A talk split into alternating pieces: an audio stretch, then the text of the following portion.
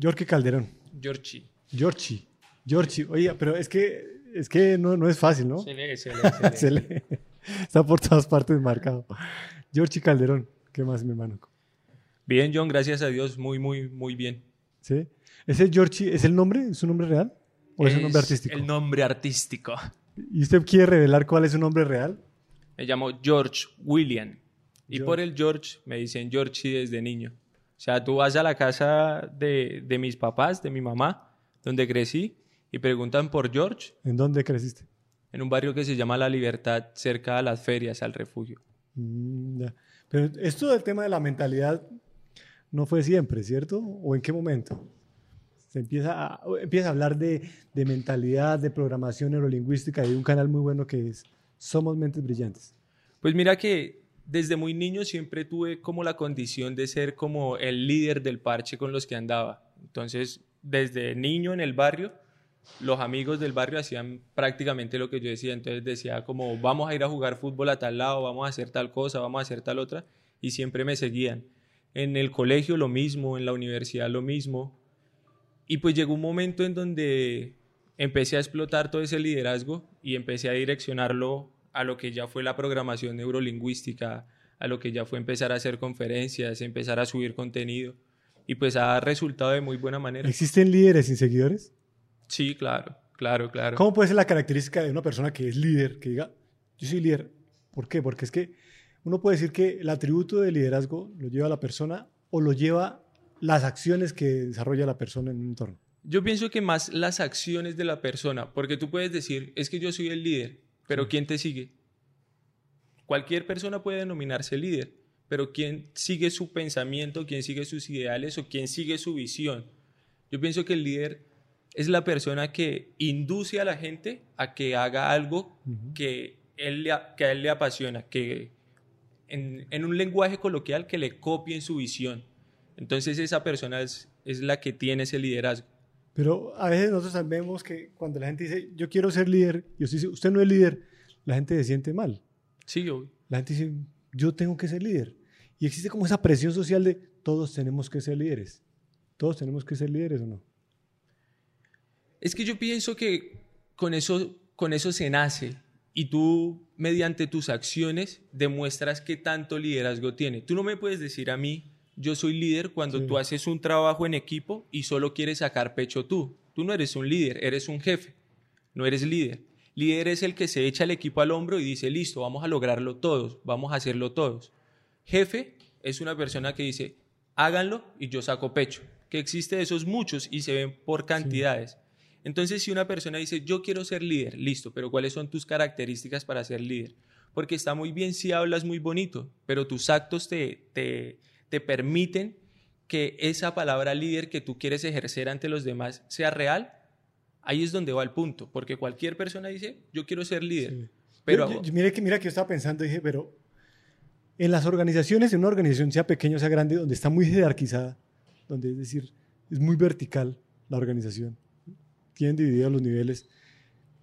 Cuando una persona tiene una posición de poder dentro de una organización, muchas veces toma decisiones equivocadas o al arbitrio de sus propias emociones. Pronto el man amaneció ese día de un- con un estado emocional y Sí. llevó a todo el equipo al, al hueco.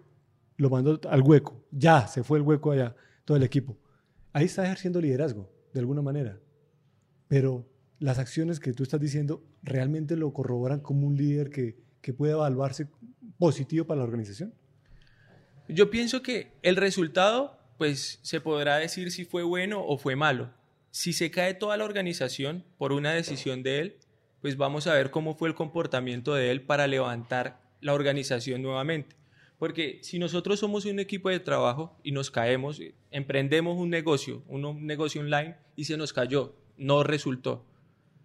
Pero si ustedes ven en mí las características que yo les digo, vamos a salir adelante, listo, este no nos funcionó, pero vamos a meterle, ¿qué, qué necesitamos hacer? Ahí es donde nuevamente ejerce la capacidad del líder. Los resultados pueden ponerse a tela de juicio de cualquier persona, pueden ser positivos, pueden ser negativos, puede que no les resultó de manera positiva lo que estaban haciendo, pero resulta de que la imagen que ya creó él como líder, el, Sí. el, el ambiente por decirlo así, que ya creó él como líder, le permite decirle, listo, vamos a hacerlo nuevamente. Y la gente le diga, bueno, hágale, vamos a hacerlo nuevamente. nosotros estamos en ese tema de emprendimiento. Y el emprendimiento es poder llevar la pasión, la pasión que llevan las personas, los seres humanos, todos llevamos una pasión adentro, porque todos podemos transformar la vida de las personas, de alguna u otra manera. Y ese es nuestro principio de emprendimiento. Sí. Sobre ese principio que nos paramos nosotros, vemos que muchas veces el liderazgo, la programación neurolingüística que lleva la persona que está echándose al hombro su, emprendimiento, está amarrado con la personalidad que lleva. Entonces, la personalidad empieza a definir características propias de, un emprendedor. Entonces, un emprendedor, George, no puede ser una persona pasiva o puede ser una persona pasiva. no, crees? No, no, no. No, no, yo, yo soy fiel, fiel seguidor de la ideología de que tú tienes un león por dentro y tienes que dejarlo salir, o si no la selva te va a comer completamente. O sea, uno como emprendedor tiene que ser fiera sí o sí. O sea, eso no es negociable. No puedes ser un emprendedor que vas a vender tu producto porque sí o sí tú estás vendiéndote un producto, te estás vendiendo a ti mismo, estás vendiendo siempre. Eso es indiscutible. Y no puedes llegar a una conversación con alguien a la cual le vas a vender algo así. Ay, sí. Si tú no tienes firmeza, si tú no tienes carácter, entonces, ¿cómo vas a hacer para transformarle a otra persona su pensamiento y venderle lo que tú le quieres vender o mostrárselo de la forma a la que ella lo quiera comprar. Es imposible. O sea, si tú no tienes una energía potente, si tú no tienes un carácter potente, pues nunca vas a lograr ser realmente un emprendedor. Hay circunstancias que van marcando la vida de las personas. Es normal. No todos tenemos el mismo libreto para la vida. Cada uno tiene su libreto en el cual empieza a posicionarse. Pero en ese libreto que tuvo la vida, hay, circunstancias que la gente la marca muy duro. Por ejemplo, yo no culpo a una persona que sufrió eh, un abuso sexual o fue víctima de maltrato intrafamiliar, que de repente de la noche a la mañana empieza a decir, yo ahora soy líder. Hay ciertas circunstancias también que a sacar ese león y que son como lo que el, emprendedor, la persona que, quiere salir adelante, empieza a ver esa oportunidad que nadie más está viendo y se apalanca sobre esa situación para crecer. Sí, eso es totalmente cierto. Muchas veces cuando la persona está frustrada y vive acontecimientos como los que tú estás diciendo, por ejemplo, sufre de maltrato intrafamiliar, ese maltrato lo que hace es minimizar a la persona. Pero hay un momento en el que pasa lo del resorte. No se pueden coger más y suelta. Necesito explotarme o si no me van a seguir maltratando en mi casa, en mis amigos, mis familiares, todo el mundo. Mm. Entonces, ¿qué es, lo que ¿qué es lo que debo hacer? El resorte. Apretas el resorte tanto que llega un momento en el que no lo puedes apretar más y explota, sale. Eso pasa con la personalidad de la, de la Pero canalizándolo. Obvio, porque, sí, claro porque, claro, porque ha pasado, ¿cuántas personas, cuántas historias existen, George, que han estado hoy en la cárcel, que están en la cárcel, producto precisamente de un momento? Ya no se aguantó más del bullying sistemático que recibía y de repente toma una acción, comete un delito y ya, hace que la persona sea condenada por, por ese delito. Tienes toda la razón, toda la razón toda la fuerza o toda la energía que uno tenga, si no es bien canalizada, pues va a ser un problema gigante. Porque esa represión que está sintiendo la persona, cuando la explota y no está bien canalizada, puede explotar con personas que no debe ser, haciendo actos que no debe hacer, diciendo palabras que no debe decir o haciendo cosas que realmente lo van a llevar a un fracaso mucho mayor. Entonces, si no se canaliza bien eso, si la persona no dice, estoy cansado de aguantarme esto, pero quiero esto, puntualmente quiero esto, pues va a ser muy difícil. Sí. Tú tienes una experiencia muy grande con jóvenes. ¿Jóvenes en qué tema? ¿Emprendimiento? O sí, en qué tema? emprendimiento. emprendimiento. ¿Cuál es la retroalimentación que dan los jóvenes? ¿Cuál es el feedback que dan ellos frente al mundo, frente a las expectativas de vida, sean económicas o sociales? Mira que ahorita estuvimos con el Somos Mentes Brillantes Impacto 2021, que se llevó 10 conferencias a 10 barrios de la ciudad totalmente diferentes en el sector donde yo nací. Y quise hacerlo allá porque realmente la, la, la actualidad económica y no solamente la actualidad siempre ha sido muy difícil. Son barrios completamente olvidados por el poder político y por todo este tipo de cosas.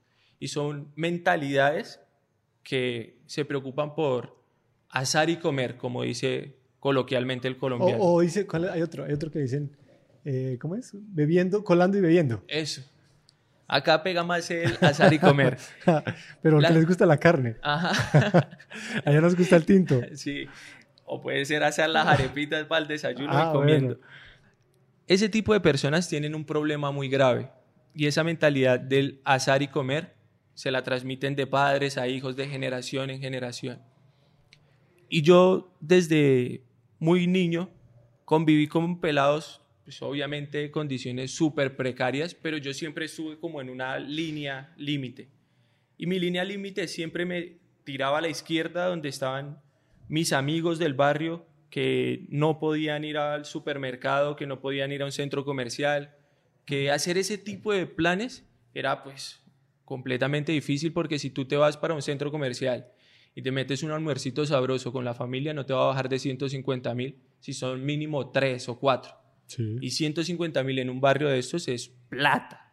Plata, plata, plata. Entonces yo estaba en esa línea límite en donde veía a mis amigos a la izquierda que no podían hacer eso.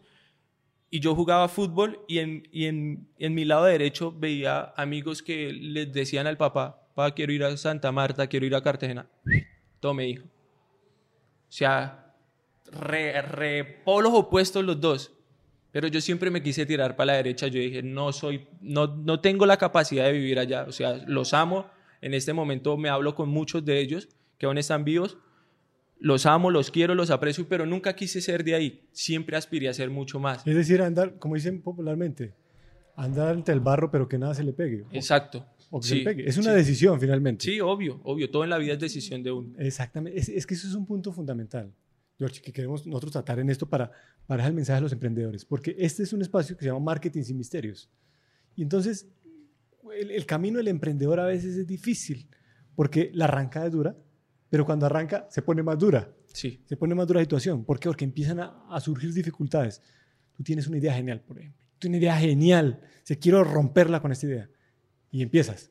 De repente empiezas a tener problemas porque tienes que constituirte legalmente, porque tienes que facturar, porque tienes que armar videos, por una cantidad de problemas, que es lo que Gary Vee dice. Gary Vee, el gran productor de contenido en los Estados Unidos, dice, la incomodidad del emprendedor. Esa cosita que le pica ahí y que inclusive uno se acostumbra a eso. Sí. Todas las ideas en la mente son absolutamente perfectas. Y te lo voy a decir puntualmente, nuevamente vuelvo al Somos Mentes Brillantes 2021. Cuando yo lo hice, en mi mente, ¡oh! Súper perfecto.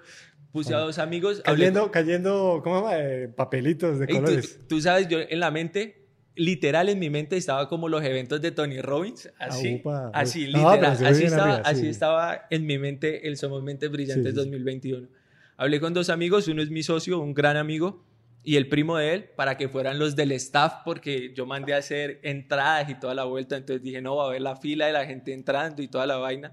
Se hablaron con los presidentes para que ellos pusieran cada uno 30 personas en las casetas, y todo eso en mi mente estaba absolutamente perfecto. En la realidad, mentira absolutamente todo, todo, todo. ¿Por qué mentira? Porque hubo, hubo, hubo conferencias en donde asistieron cuatro personas, hubo conferencias que no se hicieron, que se tuvieron que reprogramar porque habíamos pactado una fecha y después para esa fecha no alcanzaron a conseguir las 30 personas, entonces se reprogramó para un día siguiente. Pero eso no, no lo iba a saber yo hasta que no lo viviera en el momento, hasta que yo no llevara mi idea a la realidad. Y todas las ideas son bellas, todas las ideas son perfectas, todos los sueños son bonitos, plásmelo en la realidad difícil, complicado, es una selva, es complejo, te va a salir mal, vas a sufrir, te vas a frustrar, pero es parte del camino.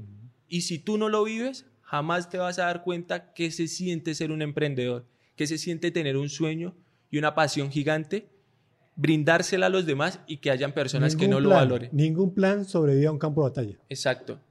Uno, cree que va del punto A al punto B y de repente empieza por el D, F, G, H, I, J.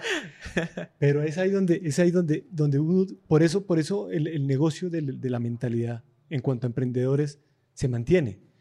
Uno ve todos, absolutamente todos los coaches hablando de mentalidad en cuanto a los emprendedores, porque saben que es un punto fundamental de quiebre para una persona. Si no se mantiene mentalmente estable frente a los objetivos que tiene como negocio, tarde o temprano, así tenga toda la infraestructura que tenga, se va a caer. Sí, sí la, mentalidad es fundamental y la mentalidad es lo que separa completamente al emprendedor del empleado, siempre.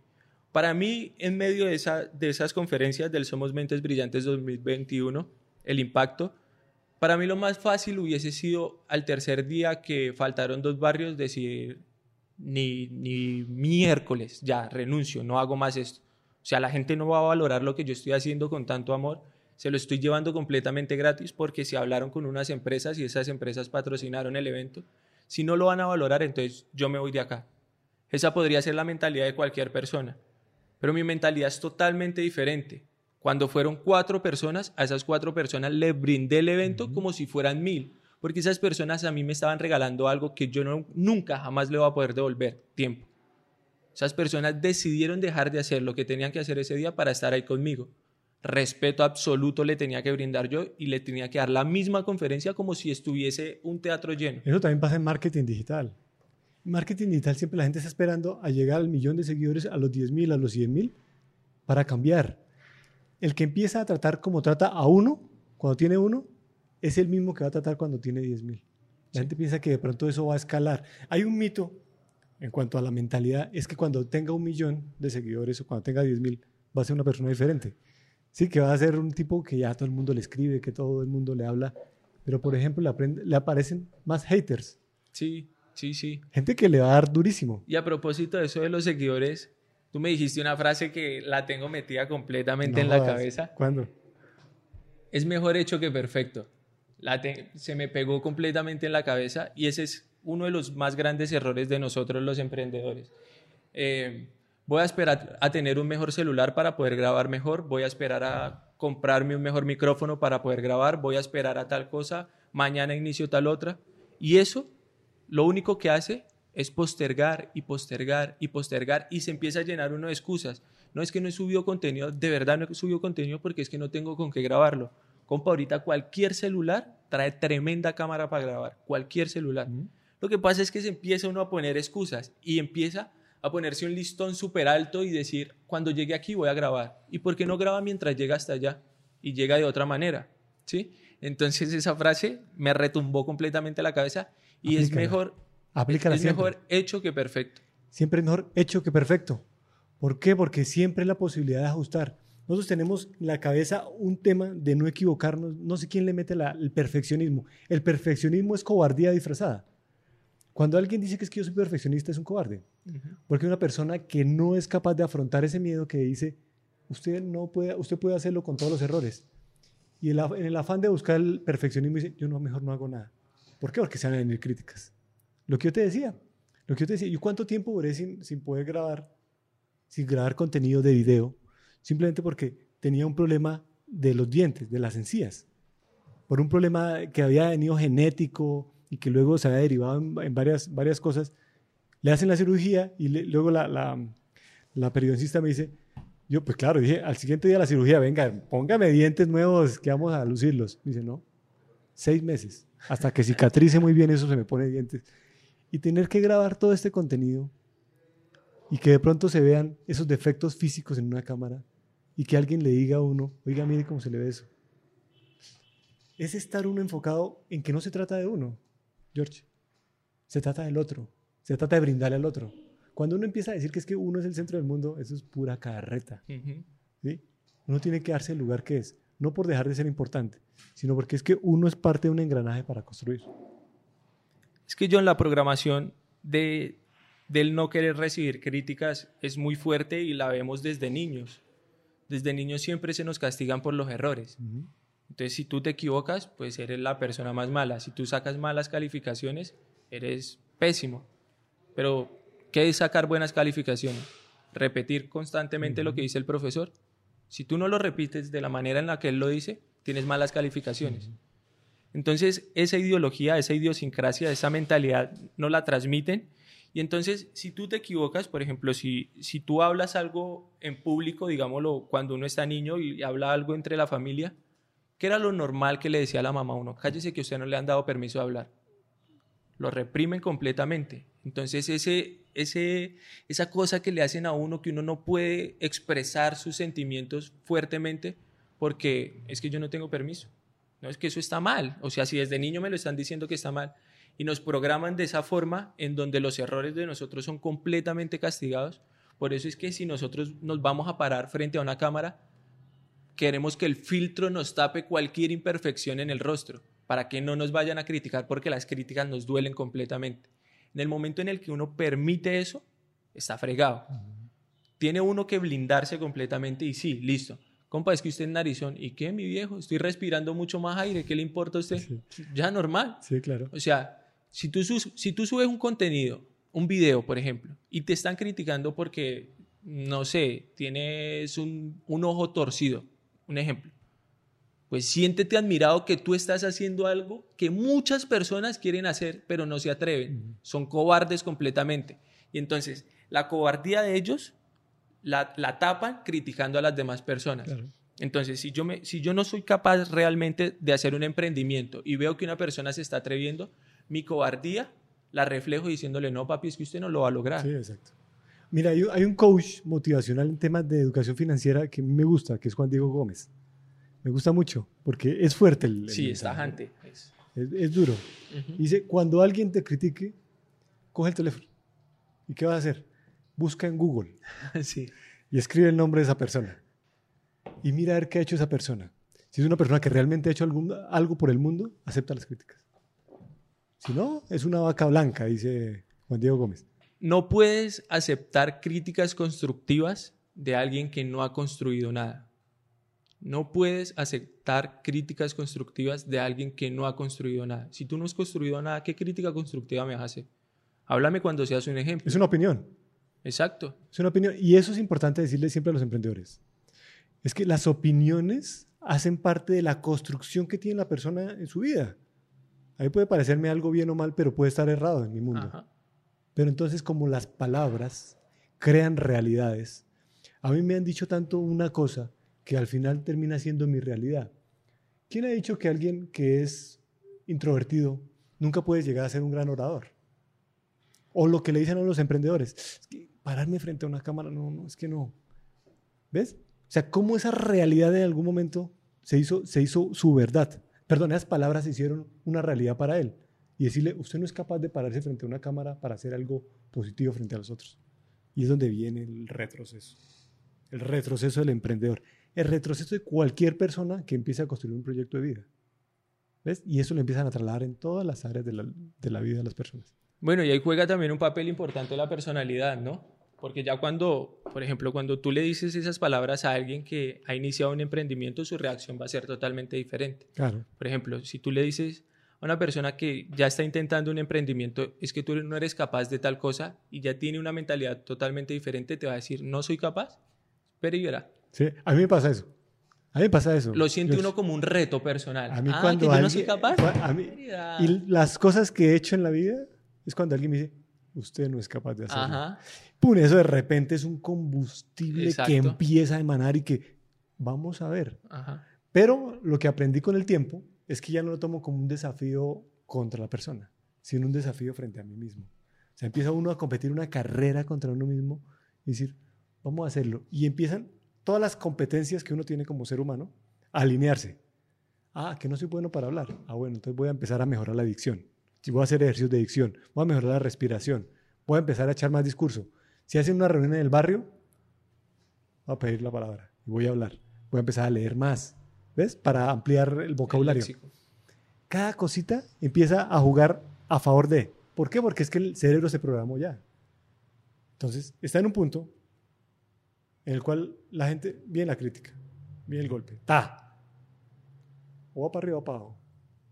No tiene opción, no tiene opción. Y si a la persona le dice uno, dos, tres, cuatro, le están diciendo, usted no es capaz. Eso en un entorno, por ejemplo, de jóvenes y de niños es muy duro. Es duro, es duro, es duro. Por eso te digo que ahí es cuando tú ya tienes una mentalidad transformada y tu personalidad te ayuda a sacar esa situación adelante. Cuando tú no tienes una mentalidad transformada, ¿qué es lo que pasa? Te frustra y aceptas lo que ellos están diciendo como tu realidad. Hey, tú no eres capaz de subir ese tipo de videos, a ti eso te va mal. ¿Será que sí? ¿Será que este man tiene razón y a mí me va a salir mal? Exacto. Entonces se vuelve la realidad de uno porque uno permitió que esa persona le, le dibujara la realidad a uno mismo. Sí. Entonces, eso es lo que pasa, por ejemplo, en los jóvenes. Ahorita tanto caso de bullying. Cuando nosotros estábamos más chinos, yo me acuerdo mucho del colegio que le hacían bullying a uno y termina uno a las trompadas con otras personas. Pero eso ahorita no pasa. Ahorita le hacen bullying a alguien y se quiere morir.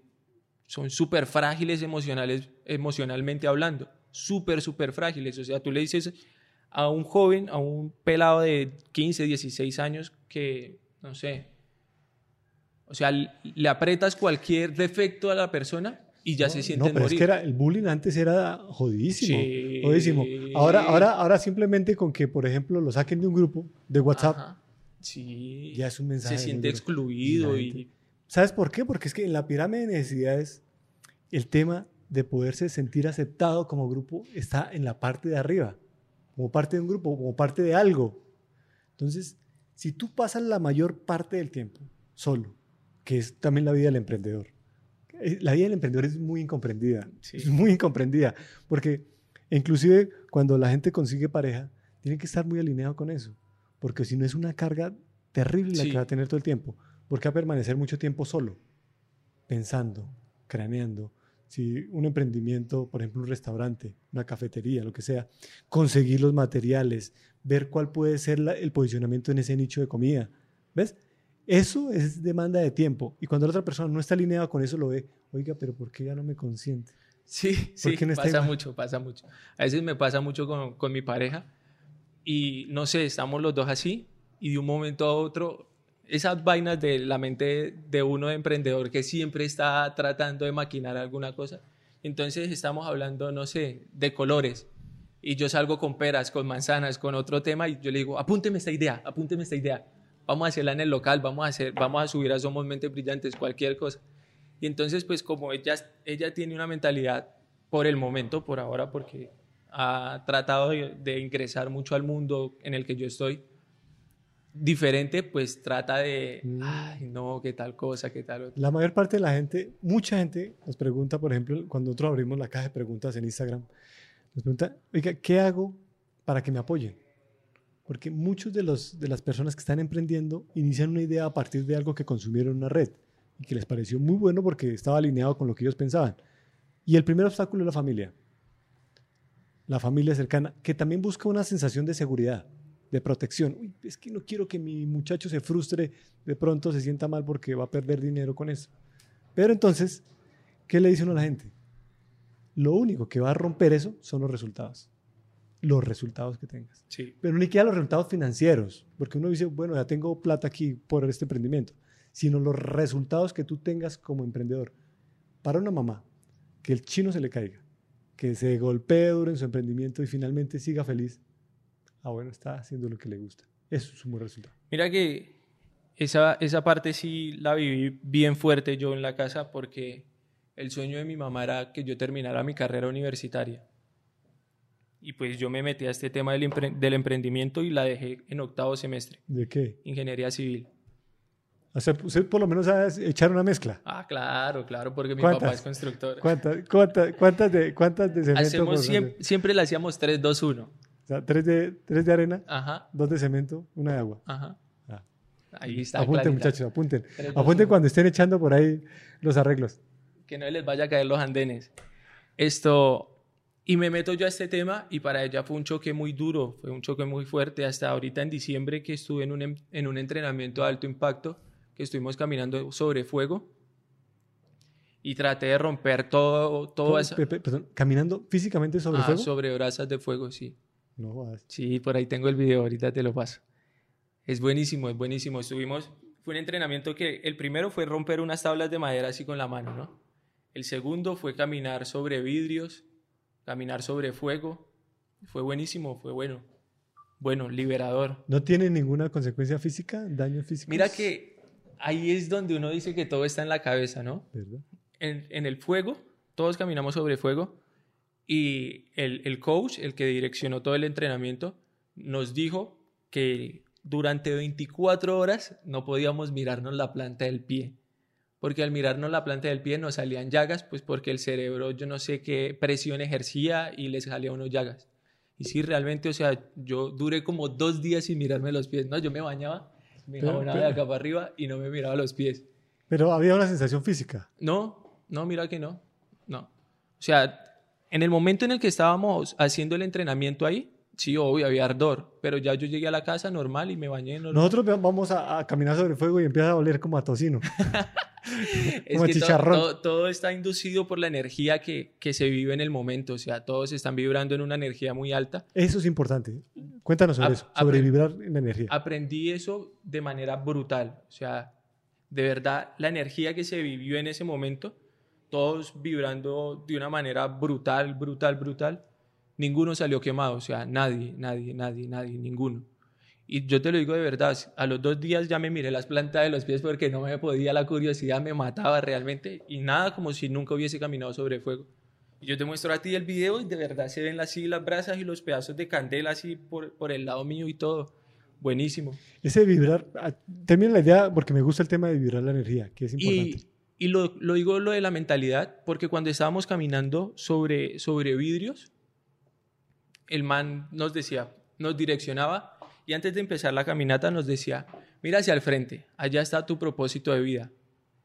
Haz de cuenta que estás caminando hacia tu propósito de vida. Entonces, pues obviamente uno tenía que meterse en esa película mentalmente y uno veía al frente su propósito de vida, iba a caminar hacia su propósito de vida. Tres personas, tres personas bajaron la cabeza, agacharon la cabeza y fueron a las únicas tres personas que se le pegaron vidrios en la planta de los pies a nadie más. De resto, todo el mundo hizo el ejercicio normal, mirando hacia el frente y muy enfocado en lo que tenía que estar enfocado. Nada, o sea, le pasaban así la, brochita con la que limpiaban la planta del pie. Nada, limpio, como, o sea, como si estuviese caminando así por el piso normal. Y esas tres personas fueron a las únicas tres personas que se, le, que se les pegaron vidrios en los pies. A ninguno más. Lo mismo pasó con el fuego. Antes de caminar sobre las brasas, obviamente se empiezan a hablar unos mantras y todo, el mantra que se utilizaba en ese momento decía algo como todo lo que necesito está dentro de mí, yo sí puedo, yo sí puedo, todo lo que necesito está dentro de mí, todos vibrando. A la gente qué es un mantra. El mantra es esa frase que tú atas a ti mismo en momentos difíciles. Por ejemplo, yo antes de, de, de iniciar una conferencia siempre me repito unas, unas palabras que son automotivantes para mí, siempre, siempre, siempre. siempre. No importa el origen de, la palabra, de, las palabras, porque algunas personas se apalancan en temas religiosos. Sí, sí, sí. Es lo que tú te quieras repetir. Por ejemplo, yo me repito mucho que todo lo que yo, que yo soy el mejor en todo lo que hago y yo soy el mejor en todo lo que hago y cuando salgo a hacer actividad física, me repito este tipo de mantras. O sea, puedo poner un, no sé, como toda toda la abundancia de Dios cae sobre mí como lluvias de dinero y troto y hago 20, 30 minutos de trote con, con, ese mantra en mi cabeza y me lo repito y me lo repito y me lo repito. ¿Quién no entiende eso? ¿Quién no entiende eso? Quien todavía está vibrando bajo, en escasez, en, en, emociones eh, negativas, ve eso como arrogancia. Sí, y lo ve súper raro, lo estigmatiza, piensa que uno está en una secta o alguna vaina así. Pero lo que deben entender es que necesitan vibrar acorde a lo que quieren alcanzar en la vida. Todo, absolutamente todo en el universo es energía. Todo, todo, todo. Si tú quieres tener dinero, el dinero vibra en una frecuencia altísima, en una frecuencia grande. Y tú no puedes querer dinero y pretender tener dinero si tú estás vibrando en una frecuencia baja, si tú lo único que ves es problemas, si tú a cada solución le encuentras un problema, si tú te la pasas chismoseando de la vecina, si tú te la pasas viendo televisión, ¿qué frecuencia te va a traer la televisión? Absolutamente ninguna. Los, los videos en Facebook, esos videos que a veces son de denuncias, videos, que son virales. Ajá que le gusta a la gente verlo, ¿no? Que, uy, que se están agarrando. El amarillismo. El amarillismo, que están dándose en la jeta, venga, uy, venga, uy, sí, sí, sí, uy, no mire, que están robando en tal parte.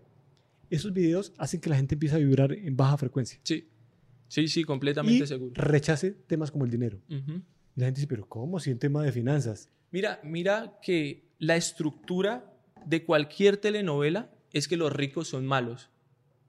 Ponte a analizar cualquier telenovela y los ricos siempre han conseguido su dinero mediante algo malo. Y tú ves ahorita en Colombia, en, cuando es una persona rica, una persona con bastante dinero, Y una persona pobre lo primero que dice es, ¿quién sabe a quién mató? O quién sabe cómo se consiguió todo ese poco de plata. ¿Por qué? Porque no tienen en su mente la capacidad de que plata existe, o sea, plata hay por cantidades, por montones y no las merecemos. Pero si tú vibras en una frecuencia baja, ¿cómo vas a alcanzar algo grande? Es imposible, es totalmente imposible.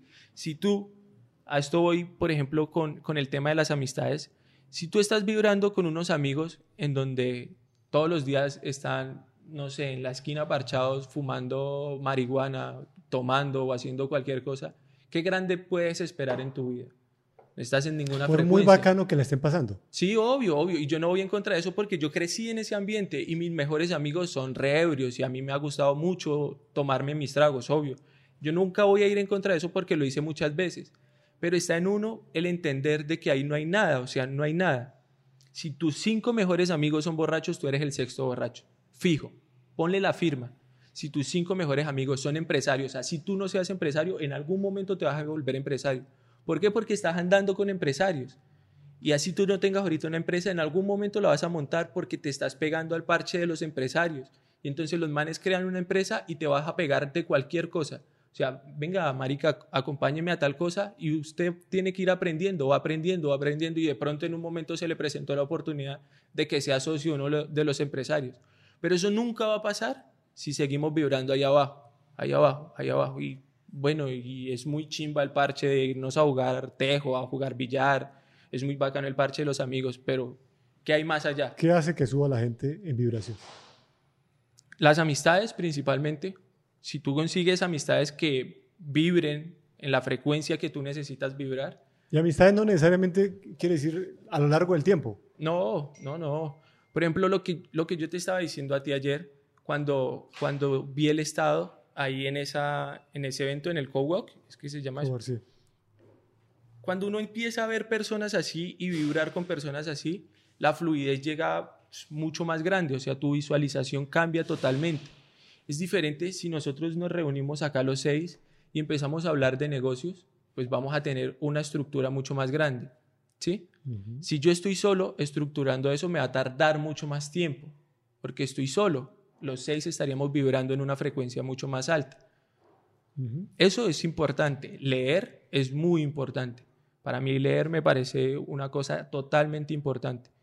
Ver videos que te motiven, o sea, lo que estás diciendo ahorita, te gastas 12 minutos viendo una pendejada de que unos taxistas maltrataron a un Uber. Venga, vemos cómo los, los taxistas le pegaron a un Uber. Y te muestro un video de 5 minutos de emprendimiento y de motivación y dices, ay, 5 minutos, eso tan largo, qué pereza. Sí. La, la, gente también, en cuanto a la producción de contenido, que es importante para vender, porque uno tiene que mostrar, tiene que transformar personas, la gente dice, bueno, pues que videos de 20 minutos. entonces usted le dice, oiga, venga, vemos... Eh, la novela de moda. Sí. Una hora, está cortico esto, ¿no? Uy, se acabó súper rápido. Se, acabó súper rápido, ¿sí ves? Porque de alguna manera la realidad de las personas empieza a enmascarar y empiezan a tener distractores que hacen que la vida sea para ellos positiva. Mira, George, estamos en un país donde está muy difícil el tema del empleo para la gente que quiere conseguir empleo. Los emprendedores tienen un estado, a un estado que no favorece las condiciones para que ellos se desarrollen. ¿sí? Las condiciones están adversas todo el tiempo. ¿Quién va a salir adelante si no es que a través de la motivación, es decir, los motivos para la acción que tiene una persona, los, los incorpore en todo ese aprendizaje? Nada sucede por azar. El efecto, la siembra y la cosecha ocurren en todas las áreas de la vida de las personas. Todo lo que tú siembras lo vas a cosechar. Cinco minutos de lectura, lo cosechas. Cinco minutos de meditación, lo cosechas. Diez minutos de ejercicio, lo cosechas. Tal vez porque es que el inmediatismo no hace ver que tiene que ser ya el resultado. Sí. Es una, es una, es una cuestión de todos los días. Tú puedes estar emprendiendo, avanzando en tu negocio, todos los días creando cosas nuevas y de repente tienes un obstáculo. Si tú no sigues trabajando o de repente descuidas esa parte motivacional, espiritual, que está apalancando, apalancando, la, apalancando la vida de las personas, empiezan las personas a ser absorbidas por ese problema. Y empiezan a decir lo que tú dices. Empiezan a encontrar a cada solución un problema. Sí, sí, es real, es así.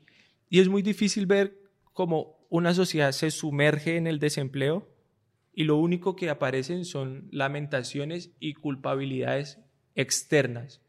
Nadie se culpa a sí mismo por la situación. Y lo que soy yo hoy es el resultado de lo que fui ayer. Simple y sencillo. Lo que soy hoy es el resultado de lo que fue ayer. Y si no, no existe empleo afuera, pues crea algún empleo. O sea, todas las personas tienen un talento, todas las personas tienen un don, pues descúbrete cuál es tu don.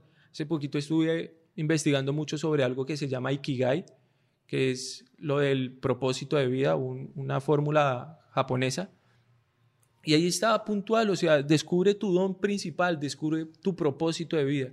No hay trabajo afuera, pues invéntatelo. Tienes las redes sociales que ahorita son un potente denominador de cualquier cosa. O sea, lo que tú tengas en tu cabeza lo puedes plasmar en las redes sociales y venderlo de la mejor manera. Entonces, como el, el mundo cambió de tal forma en donde a lo que estábamos acostumbrados ya no existe prácticamente, entonces necesitamos involucrarnos más a esta era digital. Y vuelvo, por ejemplo, a, a los ejemplos que me diste ayer. Si un psicólogo es teso, no necesita una oficina física para atender a sus pacientes. Y aquí puede atender pacientes de Perú, Bolivia, Ecuador, de donde quiera, sin necesidad de, de, trasladarse hasta allá. Por lo que yo te decía también, porque es que la gente piensa que porque hay otros que lo están haciendo, ya usted no tiene mercado, ya no tiene clientes, no tiene pacientes. Y es un error terrible. Es un tema de mentalidad, realmente. Hay algo que es muy fuerte con los emprendedores y es un error que sé que muchos cometemos y es compararnos con otras personas. Cuando nosotros vemos hacia los lados, perdemos nuestro foco hacia adelante. Y lo que pasa, lo, lo malo de compararnos nosotros con otras personas, es que nosotros cuando nos estamos comparando con alguien, siempre vemos lo positivo de esa persona, pero de nosotros vemos lo negativo. Eso es lo que pasa, lo duro que pasa cuando uno se compara con alguien. Entonces yo tengo un ejemplo, tengo mi cuenta de Somos Mentes Brillantes, tiene 8 mil seguidores, y la voy a comparar con una de 100 mil, 200 mil seguidores. Solo veo cosas lindas en esa cuenta. Y en la mía, ¿por qué no crece? ¿Por qué no me siguen? ¿Por qué no reaccionan? ¿Por qué no le dan like? ¿Por qué no se conectan a los en vivos? Entonces, mira, antes de que se me vaya la idea, es que a mí se me, a veces se me dan las ideas, George. Y el tema de la gratitud, que es una, es una, es una emoción de, de, de vibración alta. Porque si la persona agradeciera, o tú agradecieras, esos 8 mil personas, diría, tengo 8 mil, por Dios, 8 mil personas que están entregando parte de su tiempo para consumir lo que le estoy dando.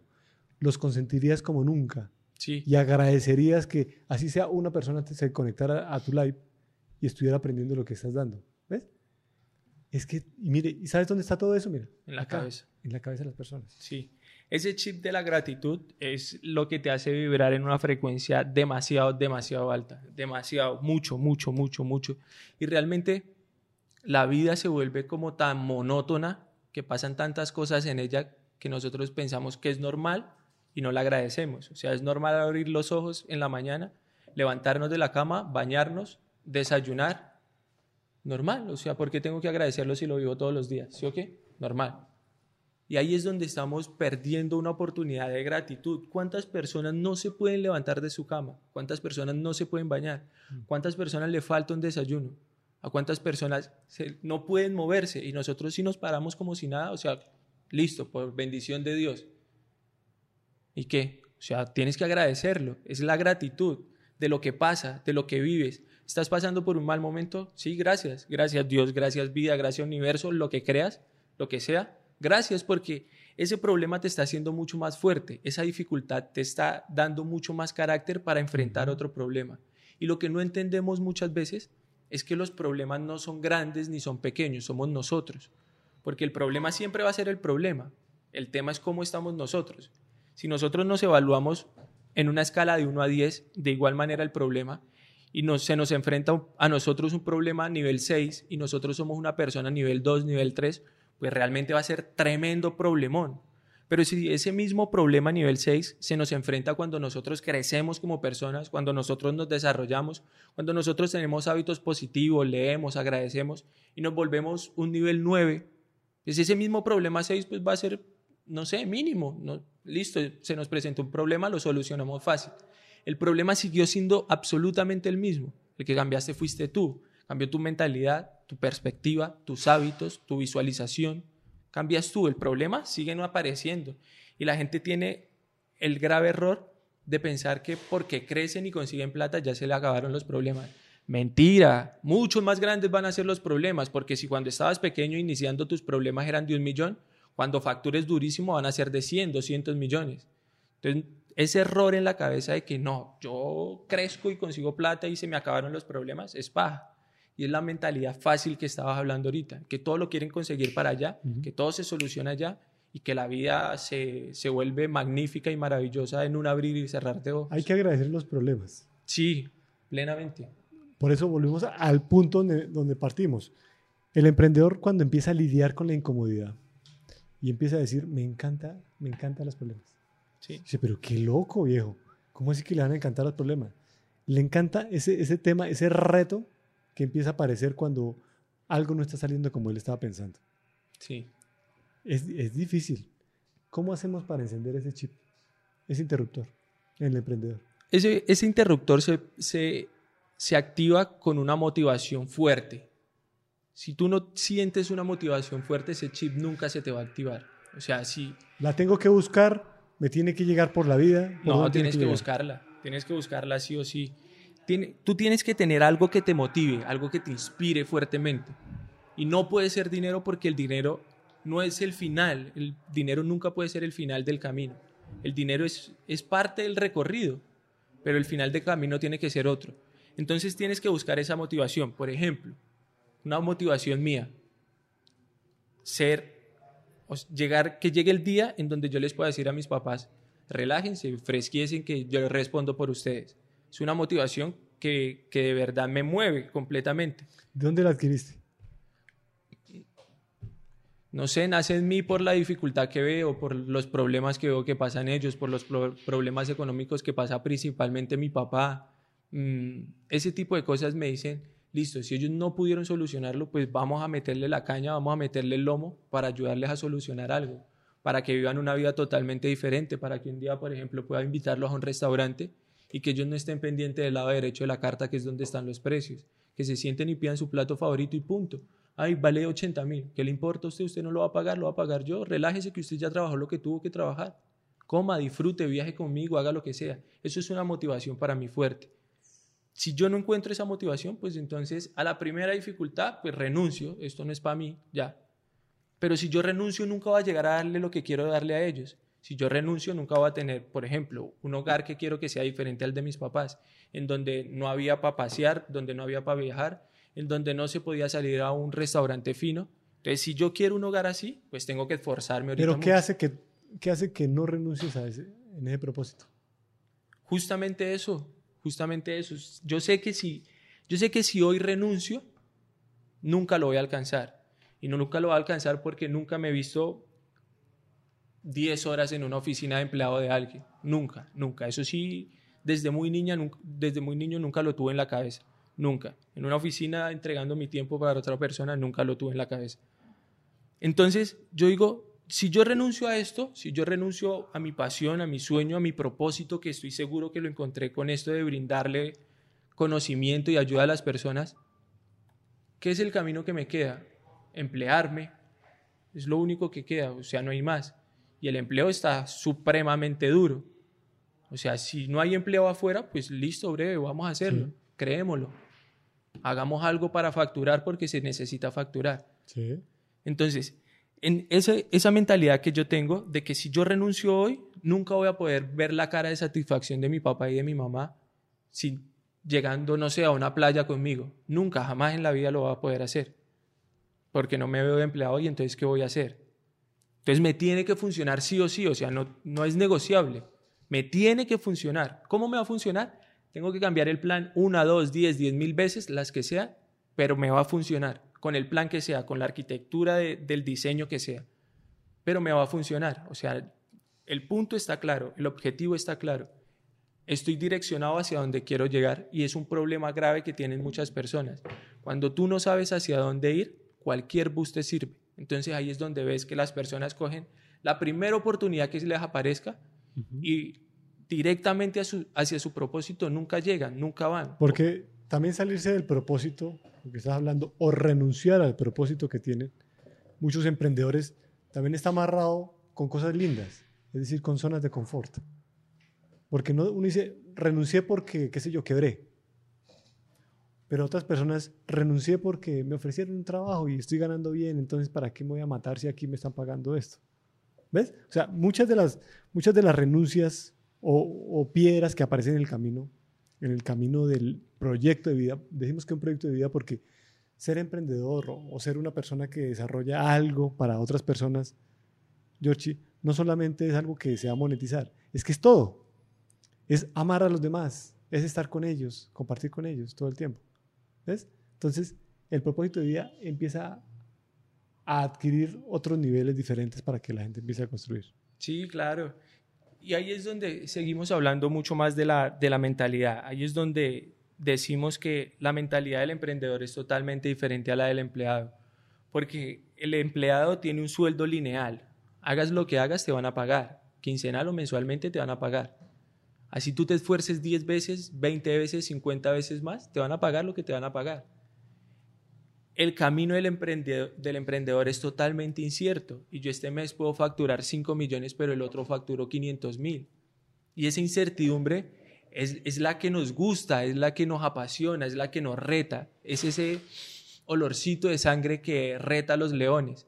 Entonces, si hoy facturé 5 millones y, y el otro mes facturé 500 mil, bueno, pues ¿cómo voy a hacer para volver a facturar los cinco? Porque es que ya lo facturé y ya sé que lo puedo hacer.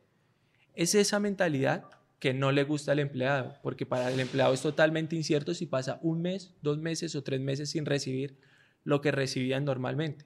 Entonces prefieren emplearse X cantidad de tiempo y cultivar en una tierra que no es de ellos. Entonces cuando se le acaban sus años productivos, le quitan la tierra y chao papi, no, no me sirve más porque sus años productivos ya pasaron. Entonces ahí es donde están los resultados que vemos nosotros como emprendedores a largo plazo. Resulta que sí, listo, viejo. En el primer mes no facturé, en el segundo facturé muy poco, en el tercero ya me tocó endeudarme, pero ya al, al, año ya estoy sacando la cabeza y a los 10 años, cuando a ti te echaron porque ya no le serviste más a la empresa, yo tengo constituida mi empresa. ¿Te quieres emplear conmigo? Listo, yo te doy empleo. Sigue siendo un empleado toda la vida. Pero esa perseverancia que nos caracteriza a nosotros los, los emprendedores debe ser algo inteligente. Porque sí, está muy bien perseverar, aguantar, tener lomo para sostener los momentos difíciles. Pero tampoco te puedes volver un pendejo. También tienes que aprender a soltar. Y si ves que ya no te está dando, que ya no va más, suéltalo. Y no te hundas más porque vas a terminar cavando un hueco muy hondo y después para salir de ese hueco va a ser una frustración difícil. Son obsesiones de las personas. Exacto. Cuando ya, ya tu perseverancia cambia la perspectiva a una obsesión y tengo que hacerlo y tengo que hacerlo y cada vez vas más hacia abajo, más hacia abajo, pues es completamente difícil. Necesitas tener una perseverancia inteligente. Listo, aguanté, aguanté, aguanté. Pero hay un momento en el que no puedo aguantar más y suelto. Suelto con amor, suelto con gratitud, suelto con muchísima, muchísima gratitud realmente, porque me enseñó a no llegar hasta este punto porque vea cómo estoy endeudado. Entonces ahorita tengo que mirar a ver cómo solución. ¿Ves? Bacano, bacano. Esas son las conversaciones que nos gustan en estos espacios. ¿Por qué? Porque sabemos que la gente que nos está escuchando en este, en este marketing sin misterio sabe que hay algo que le está doliendo también y que, y que puede apropiarlo para, para su propia vida. La sabiduría consiste no en tropezarse con la piedra, es ver cómo otros se tropezaron con esa piedra y yo aprender para que, saber que la piedra va a estar ahí. Sí, claro. Eso es lo que queremos hacer nosotros. Entre más emprendedores logremos sacar adelante, logren desarrollar su negocio, es prosperidad para todos. Sí. Uy, sonó como el Logan de campaña. ¿De campaña? ¿Cuál era? Ah, la de Duque. No, era como la de Santos. Prosperidad, ¿Esa prosperidad para todos era de Santos? Uy, juelita.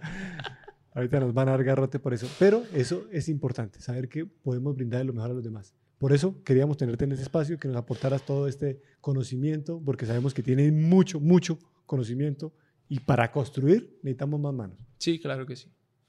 No, y yo te agradezco muchísimo, John, y a todo tu equipo por permitirme este espacio, de verdad. Gratitud total para ustedes, para por abrirme los micrófonos, las cámaras y todo esto para que habláramos este rato tan agradable y tan chévere. Yo estaba como preocupado cómo vamos a estructurar la ah, conversación. y terminó muy fluida, terminó hecho muy bacana. es mejor, hecho es mejor que perfecto. Así es que ustedes que están allá sepan siempre que tienen que hacerlo. Tienen que ver ese miedo, mírenlo a los ojos, miren ese miedo que tienen de no hacer algo. Es que inclusive una palabra, decirle, oiga, discúlpeme, George. Alguien, ¿cuántas personas han durado distanciados de sus padres, de sus hermanos, de un gran amigo, solo por decir, oiga, discúlpeme, Sí. fallé? ¿Ves? Entonces, eso es un miedo. Y lo disfraza como valentía y orgullo. Ujú. Yo que voy a rebajarme para poder decirle algo. No. Está deteriorando la vida. Está vibrando bajito, Bajo. bajito, bajito, bajito. A vibrar alto. A George. vibrar completamente alto y a volvernos todos mentes brillantes. Somos todos. Yo tengo una frase de somos mentes brillantes y es que todos los emprendedores tenemos dentro de nosotros mismos una mente brillante. Y es responsabilidad de nosotros hacer que muchas personas brillen con nuestra mente. Ese es somos mentes bien, brillantes. bien. Muchas gracias. A ti, John, muchísimas gracias Ahí por estamos. todo.